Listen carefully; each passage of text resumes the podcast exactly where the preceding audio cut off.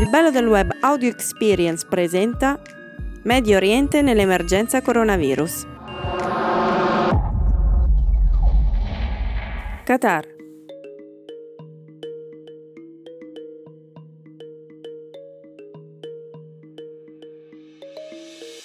La parola Qatar richiama alla mente l'idea di lusso e ricchezza, di emiri e ovviamente calcio. Sponsor della Roma, ma soprattutto il Qatar ospiterà i prossimi mondiali di calcio nel 2022, i primi che si terranno in inverno, a novembre e dicembre, quando qui, nella penisola qatarina, sul Golfo Persico, le temperature sono primaverili rispetto all'Italia. Recentemente il nome Qatar è associato anche ad una vicenda che è stata al centro dell'interesse mediatico nel nostro paese, quello di Silvia Romano, la giovane cooperante sequestrata in Kenya e poi spostata spostati in Somalia da una cellula terroristica degli Shebab. Il Qatar ha rapporti d'affari con l'Italia, con Fincantieri e Leonardo, la vecchia Finmeccanica, per oltre 5 miliardi di euro e in Somalia il Qatar ha una forte intelligence. Il presidente Sergio Mattarella a metà gennaio era in Qatar e probabilmente in cambio del loro aiuto nella vicenda Silvia Romano, l'Italia gli ha rilasciato le mani libere sulle miniere di uranio della Somalia, prezioso metallo che molto probabilmente finirà in Iran, alleato del Qatar che ne ha bisogno per implementare il suo programma nucleare pacifico, come sostiene il governo di Teheran. È proprio il Qatar che molto probabilmente ha pagato i 4 milioni del riscatto di Silvia Romano al posto dell'Italia. Il Qatar è un paese con il quale abbiamo profonde relazioni economiche, ma anche di cooperazione culturale, con il Parlamento italiano che, sebbene spaccato, ha comunque ratificato recentemente l'accordo di cooperazione in materia di istruzione, università e ricerca scientifica tra l'Italia e l'Emirato. In questo episodio vi racconto il Qatar dal punto di vista del suo territorio, della sua storia e come questo piccolo emirato ha vissuto l'emergenza virus. Avrei dovuto viaggiare in Qatar alla vigilia della diffusione della pandemia, ma poi i miei piani sono saltati. E allora, per raccontare meglio questo luogo, mi faccio aiutare da Lia, Lia Bonfio, una giovane attrice di Padova che dal 2016 vive in Qatar. Io abito ad Alcor, virgola, in provincia di... no, in provincia di niente, abito in Qatar, eh, un pochino più a nord. Sono in Qatar perché mio padre abitava qui, lasciavo un lavoro che non mi piaceva tanto, sai, um, quando sei una, un'attrice, sai, agli inizi cerchi di fare un po' di tutto, 77 lavori per cercare di, di campare no, del, del, tuo sogno, poi è arrivato, è arrivato un momento insomma, in cui la disillusione ha preso il sopravvento e mio papà mi ha detto, senti, se vuoi c'è questa opportunità, ti va di venire qua nel 2016, all'inizio del 2016, ho preso le mie valigette e sono venuta qui. Oggi Lia ha un account Instagram seguito da oltre 80.000 persone dove racconta il Qatar all'Italia e l'Italia al Qatar e ha creato una social media agency che si chiama Just Wow Qatar che si occupa di web marketing e insegna alle aziende come usare social media nel business. E accanto a lei cerchiamo di conoscere meglio questo lontanissimo paese, un luogo dove fa strano dirlo per un occidentale, ma dove non è possibile bere vino e sono vietate tante altre cose dal momento che qui vige la Sharia, la legge islamica. Io sono veneta e, lui, e lui è, mio marito è afrikaans, capito? Quindi veniamo da due terre di vino proprio veraci e eh, ti abitui, ti, ti, esce dalla testa a un certo punto. Ma quindi non si può neanche comprare? In generale no, però sono, si può bere alcol negli alberghi, sì, si può comprare alcol se eh, devi essere non musulmano devi avere uno stipendio che in proporzione ti permette di comprare il 10% del tuo stipendio in alcol. L'alcol è molto caro da comprare e, viene venduto solo in un centro, a differenza di Dubai dove invece dietro i centri commerciali c'è liquor store. Qui c'è solo un, eh, un esclusivo negozio, mega store dove puoi comprare l'alcol e eh, la carne di maiale, solo un posto. E devi avere una tessera che ti deve venire concessa dal tuo sponsor. Quindi sì, è un po' una trafila però si è aperto moltissimo, ma già dal 2016, da quando sono arrivata io ad oggi, molte cose sono, si sono aperte, molte cose sono un pochino più, diciamo, rilassate. Nel 2016 ancora avevo qualcuno che mi fermava perché mi si vedevano le ginocchia, eh, magari avevo una gonna appena sotto il ginocchio, avevo qualcuno che mi urlava dietro, eh, capita, anche perché, ripeto, non ho le sembianze di un occidentale, ho, ho, le sembianze molto locali, quindi a maggior ragione, sai... L'altra faccia della medaglia è che è anche uno dei paesi più sicuri al mondo. Ti, ti richiamano al telefono dicendo guarda che ti sei dimenticato il tuo cellulare, è sicurissimo. Io non ho neanche le chiavi di casa. Le ha una coppia mio marito, basta, e rimangono sempre attaccate alla porta. Però tutto sicurissimo, io ho dei giorni che vado a lavorare da, non so, in un caffè, lascio il mio computer, posso andare via anche due ore tranquillamente, ritrovo tutto nella pagina in cui è. Il Qatar ha iniziato ad applicare le pene più severe al mondo per contenere la diffusione del virus, circa 30.000 casi di contagio su una popolazione di 2 milioni e mezzo di abitanti, anche se i morti ufficiali sono solo 15. Carcere o multa salatissima a chiunque non indossi la mascherina. Sono esentati dalla mascherina solo i guidatori che stanno da soli in auto, ma sembra che la polizia stia iniziando a fermare tutti, senza eccezioni. Se si riesce a scampare alla prigione, si parla di pene di 3 anni, rimane una sanzione pesante che può arrivare fino a 50.000 euro. Se all'inizio i casi avevano a che fare con i viaggi e gli spostamenti della popolazione all'estero, subito dopo la diffusione si è cominciata a vedere tra i tanti lavoratori migranti a basso reddito che vivono in spazi angusti ai borghi della capitale. Allora hanno raccomandato fortemente di rimanere in casa, quindi hanno lanciato le campagne Eid in casa, stay safe, sapete cose ehm, che io sappia, insomma, cioè, no, non è niente di formale che la polizia tipo ti, ti, manda via bastonate, no, però hanno raccomandato fortemente perché in molti casi, cioè una, un forte aumento dei casi è stato registrato dovuto al fatto che le persone andavano a vedersi con, con i parenti, con le famiglie per l'iftar, per il suhoor, ha, ha contribuito ad aumentare insomma il, il numero di contagi pericolosamente perché al momento sono tantissimi i casi qui in Qatar, tantissimi, e stiamo in 2 milioni e mezzo. E, e, ripeto, stanno facendo un lavoro molto efficiente di tracciamento. Abbiamo tutti l'obbligo di scaricare questa app che si chiama Eperaz, che traccia i tuoi spostamenti e ti manda delle notifiche nel caso tu venga a contatto con persone che sono state registrate come infette. Si può andare a fare la spesa, eh, c'è questo forte invito a non uscire di casa, il forte invito a prendere tutte le precauzioni nel caso però uh, apparentemente c'è stata, l'interpretazione di questo non uscire di casa è stato abbastanza elastico per molti. Le ultime eh, regolamentazioni che risalgono una settimana fa uh, ora vietano di andare in più di due persone in auto. Già da qualche settimana sono proibiti i bambini al, nelle zone pubbliche, nei supermercati, eccetera, eccetera. Uh, raccomandano una persona per famiglia, ti prendono la temperatura.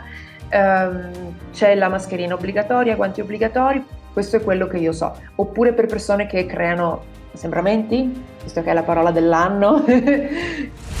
Moschee, scuole, centri commerciali e ristoranti sono stati progressivamente chiusi, ma non i cantieri, rimasti al lavoro sin dall'inizio della pandemia per realizzare le opere in vista dei mondiali del 2022. A metà marzo decine di migliaia di migranti che lavorano in Qatar sono stati messi in quarantena, ma già ad aprile il governo ha iniziato ad allentare le restrizioni. Poi a far precipitare la situazione sono state le riunioni familiari durante il Ramadan. In Qatar non si può entrare, così come in quasi tutti i paesi del Medio Oriente. In pratica mancano voli per arrivare, ma anche se si arrivasse all'aeroporto di Doha, al momento possono entrare solo coloro che hanno la residenza permanente e non coloro che ne hanno una temporanea, come la stragrande maggioranza di chi abita qui. Ma addirittura non si può neanche lasciare il paese, mancano i voli ci sono stati calciatori in Qatar impossibilitati a lasciare il paese arabo, notizia che ha suscitato ovviamente molto clamore, tanto che ha portato ad un minimo di allargamento delle maglie con il rilascio di alcuni permessi di uscita dal Qatar per far tornare gli stranieri nei propri paesi di origine. Una situazione però molto complicata, visto che chi lascia il Qatar non si sa quando e come potrà rientrare. Ci sono i, i voli ci sono sono alcuni. Niente, so che una mia conoscente è dovuta partire e tornare in UK e ha pagato qualcosa come 5.000 euro solo andata. Gli aeroporti sono chiusi, non si può rientrare. Gli unici che possono rientrare sono quelli che hanno il permanent resident permit e i cittadini. Io ho il mio socio, il mio business partner che è bloccato in Italia del 26 febbraio. Non, non sappiamo quando potrà rientrare, probabilmente più dopo, più poi che prima. Quando è cominciato tutto? La situazione è, diciamo che è arrivata un paio di settimane dopo l'Italia, quindi se l'Italia è iniziato l'ultima settimana di febbraio, qui è iniziata la seconda di marzo. Io mi sono, sono in lockdown, cioè mi sono chiusa in casa dal 9 di marzo, da quando ho capito che in Italia insomma andava male, quindi diciamo prevedendo uno scenario simile ho deciso di prendere precauzioni. Qui non c'è un lockdown eh, all'italiana, nel senso non c'è divieto di circolazione, non, uh, non, ci sono i 200 metri, non c'è l'autocertificazione, quelle cose lì. Um, e diciamo le chiusure sono state graduali man mano che i casi aumentavano. Quindi all'inizio c'è stato, sai, il classico invito e prendete le precauzioni, eccetera, eccetera. Poi sono cominciate le chiusure. La seconda, terza settimana di marzo hanno iniziato a chiudere palestre, eh, ristoranti, eh, saloni di bellezza, poi la settimana successiva le cliniche, eh, poi i negozi, anche se eh, insomma, pare che sui negozi c'è molta grey area, quindi non si capisce se, se valgano solo le home deliveries, almeno io non, non l'ho ancora capito, ma tutto si è spostato al home delivery.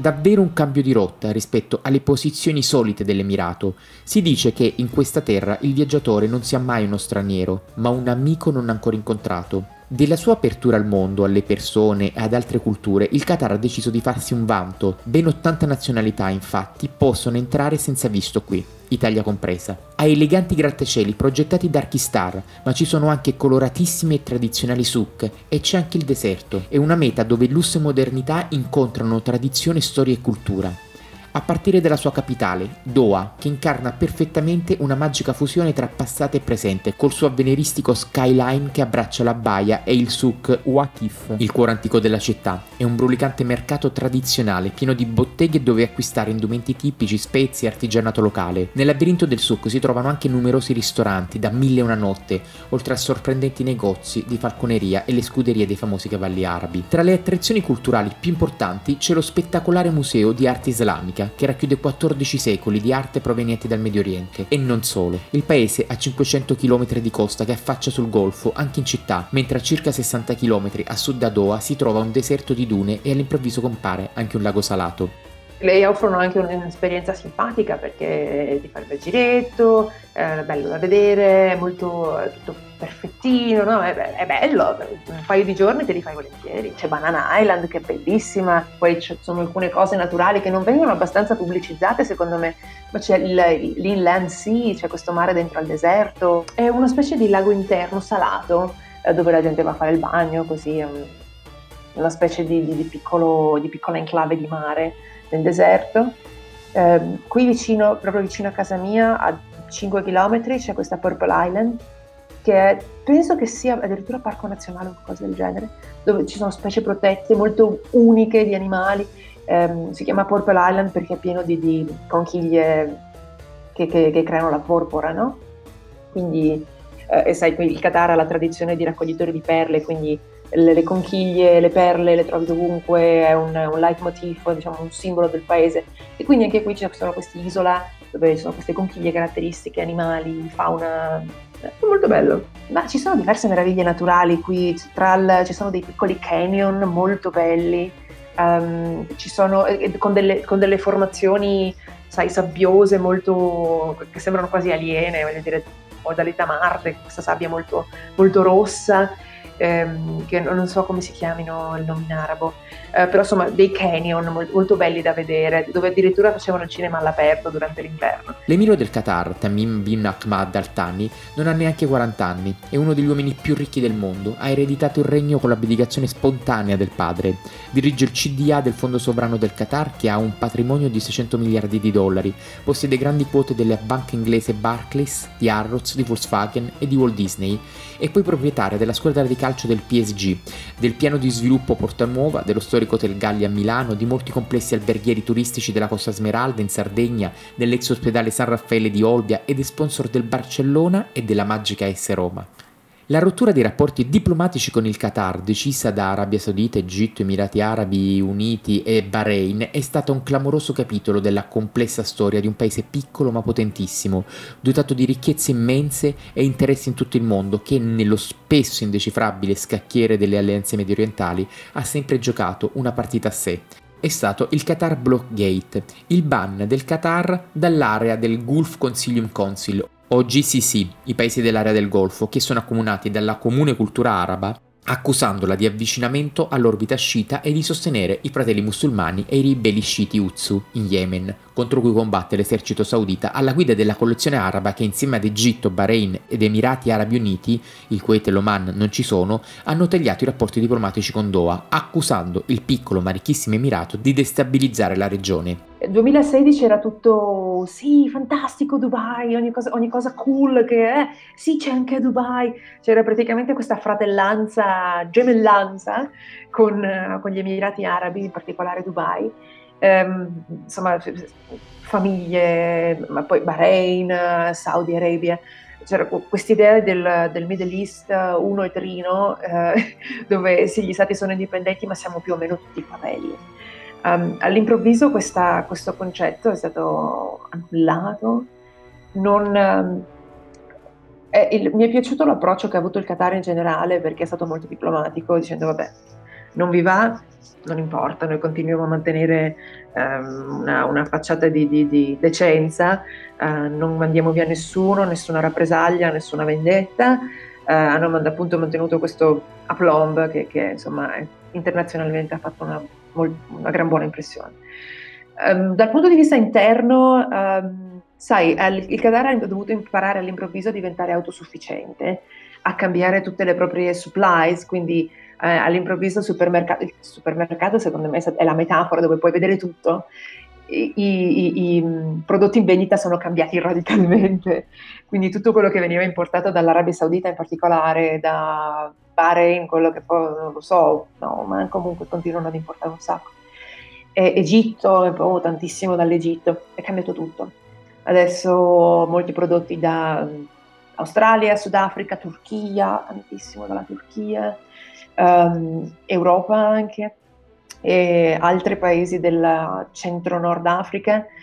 Cambiate, è cambiata tantissimo l'immigrazione, non si vedono più tonnellate di egiziani, anzi uh, quelli che sono qua hanno problemi di rinnovamento del visto per ovvie ragioni, paperwork che fa fatica ad arrivare e, ehm, ed è aumentata vertiginosamente l'immigrazione dal centro Africa, quindi Kenya, Ghana, Uganda, eh, Nigeria, Kenya in particolare, che è manodopera molto forte eh, a costo relativamente basso.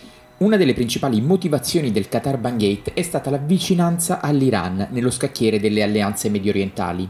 È cambiata anche l'immigrazione dall'Iran?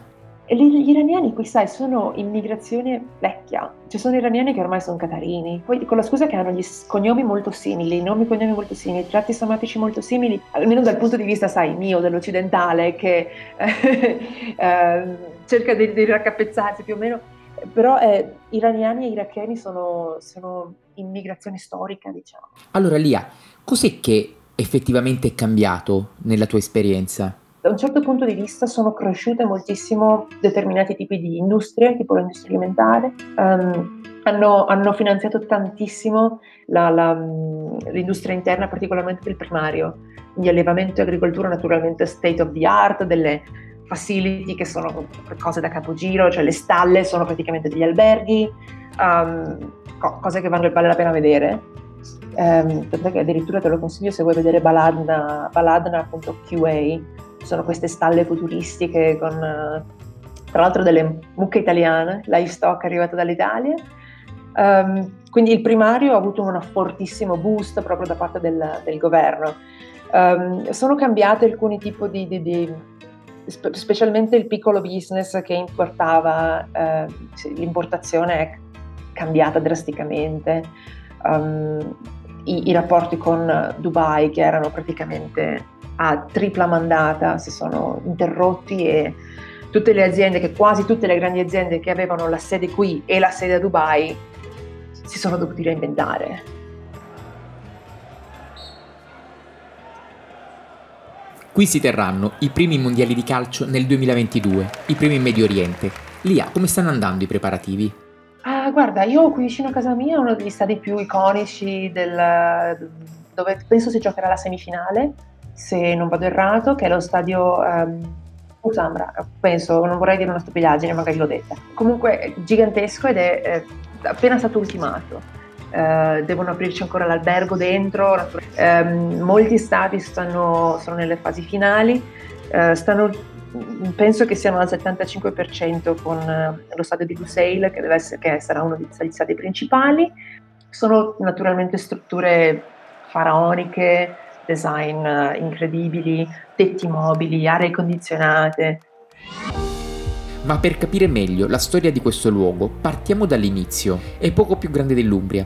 Con 12.000 km quadrati, ma è un impero economico potentissimo. Ha una popolazione di poco più di 2 milioni e mezzo di abitanti, considerati con il Lussemburgo i più ricchi del mondo, visto che il loro PIL pro capite è il più alto del pianeta. Tanta ricchezza dovuta agli introiti del petrolio e soprattutto del gas, di cui possiede le terze riserve del mondo. Qui campano principalmente di gas naturale. Eh, turismo è no, non credo che sia una fetta così importante del... Qui campano principalmente di gas naturale più che di, di petrolio.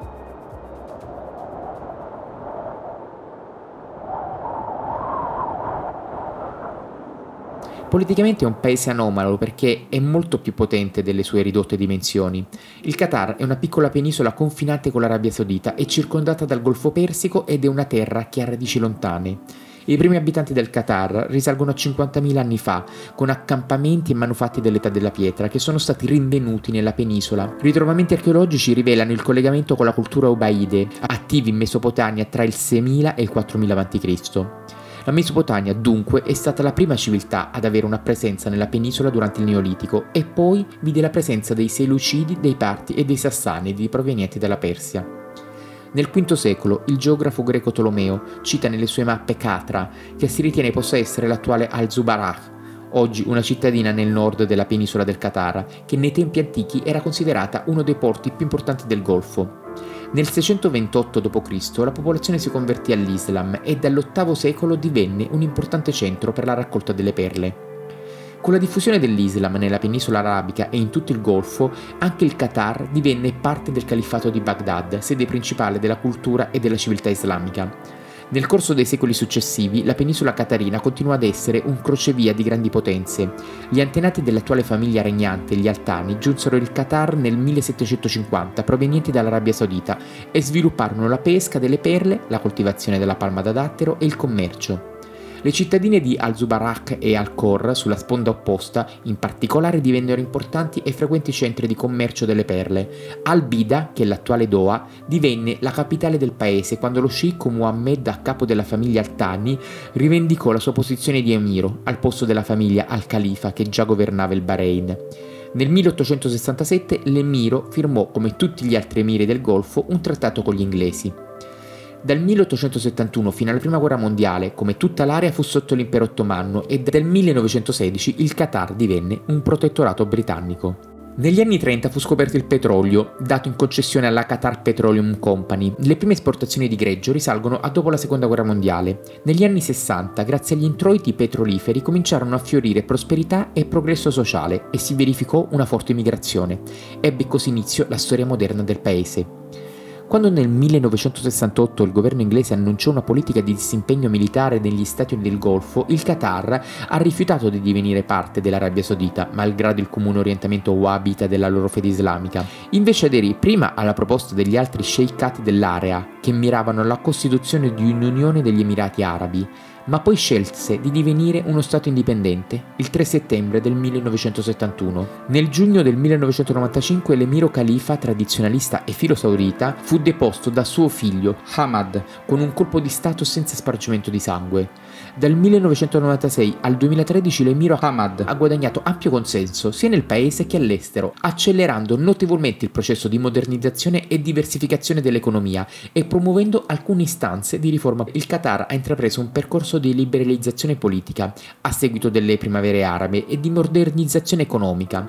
Nell'aprile del 2003 un referendum ha sancito l'approvazione del primo testo costituzionale della storia del paese, entrato poi in vigore nel 2005. La nuova Costituzione prevede le elezioni di un'assemblea rappresentativa e diritti civili e politici per tutti.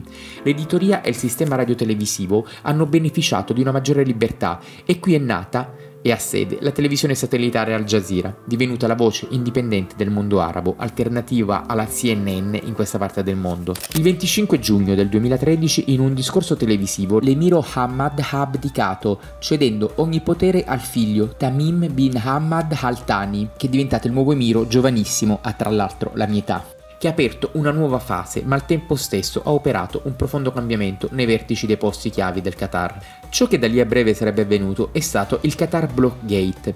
Il Qatar è un paese che ha profondi interessi con l'Italia, Attraverso il fondo sovrano Qatar Holding ha investito centinaia di milioni in molti progetti nel nostro paese, a Roma come in Costa Smeralda in Sardegna, dove ha finanziato tra le altre cose il nuovo ospedale San Raffaele di Olbia, fino a Milano, dove ha acquistato il 40% di Porta Nuova, il piano di sviluppo immobiliare da oltre 2 miliardi di euro che si sta sviluppando su 290.000 metri quadrati del centro città, nei quartieri Garibaldi Repubblica, e ha acquistato anche lo storico hotel Gallia. In Qatar, come in gran parte del Medio Oriente, amano l'Italia e gli italiani, basta dire che vieni dal bel paese perché le porte ti si spalanchino.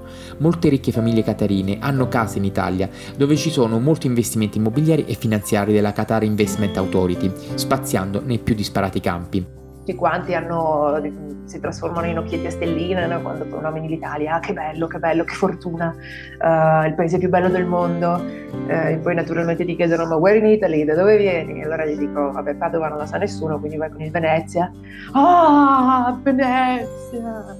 Quindi no, in generale c'è sempre questa visione molto mitizzata no, dell'italiano, ah, Lamborghini, Ferrari, eh! Quindi, sì anche qui, bene o male, c'è questa, questa corsia preferenziale in qualche modo. Solo appena una decina di anni fa il Qatar era un luogo tradizionale e anche un po' noioso, ma oggi è diverso. È un luogo entusiasmante e che gioca un ruolo chiave nel mondo. Ma in questo momento i prezzi globali del gas sono scesi, la pandemia ha distrutto la domanda e il paese è stato ovviamente colpito duramente. Eh, l'edilizia, bene o male, rallentata, ma è andata po' avanti, infrastrutture devono andare avanti perché abbiamo una deadline che tutto il mondo eh, insomma, ha gli occhi su, sul Qatar, quindi non si, può, um, non si può procrastinare. Quindi sì, le infrastrutture devono andare avanti, per gli small business non lo so. Non lo so. E ora potrebbe avviare una guerra di prezzi, proprio come sta facendo l'Arabia Saudita per il petrolio. Dall'inizio dell'anno i prezzi del gas si sono quasi dimezzati in Italia abbiamo la fortuna di avere questa relazione privilegiata con questo paese del Medio Oriente, ma in Europa e negli Stati Uniti il gas è venduto ai minimi storici dal 99 e ciò che sperano tutti è che la situazione ritorni presto a come era prima dell'emergenza virus, ma se effettivamente tutto tornerà come prima è un'altra storia.